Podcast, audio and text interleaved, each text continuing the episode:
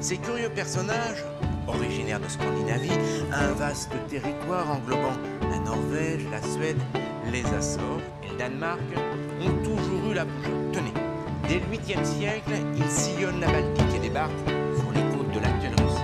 On les retrouve également sur la mer du Nord, à l'assaut des côtes normandes. Puis ils remontent lentement vers le nord, le long des côtes américaines. Ceux qui vont débarquer en Islande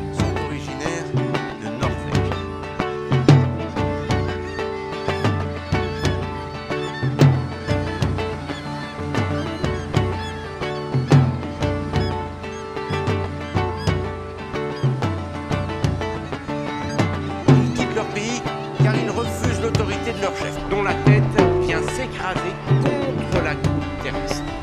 Puis on sait aussi qu'à bord des bateaux vont embarquer des repris de justice. Alors les expatriés ne se rendent pas tout de suite en Islande. Ils sont d'abord incrochés par des îles écossaises et irlandaises.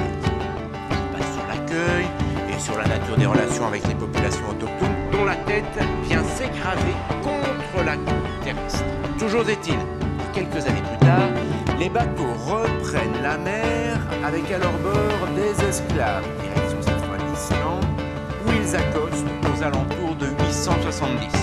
Personne ne vit sur cette île, mis à part quelques moines ermites, dont la tête vient s'écraser sur la côte le long de cette route qui fait le tour de l'île. Personne ne vit à l'intérieur du pays, sauf quelques scientifiques. Les Islandais ont deux origines, vikings, à cause des maîtres, et celle à cause des scientifiques.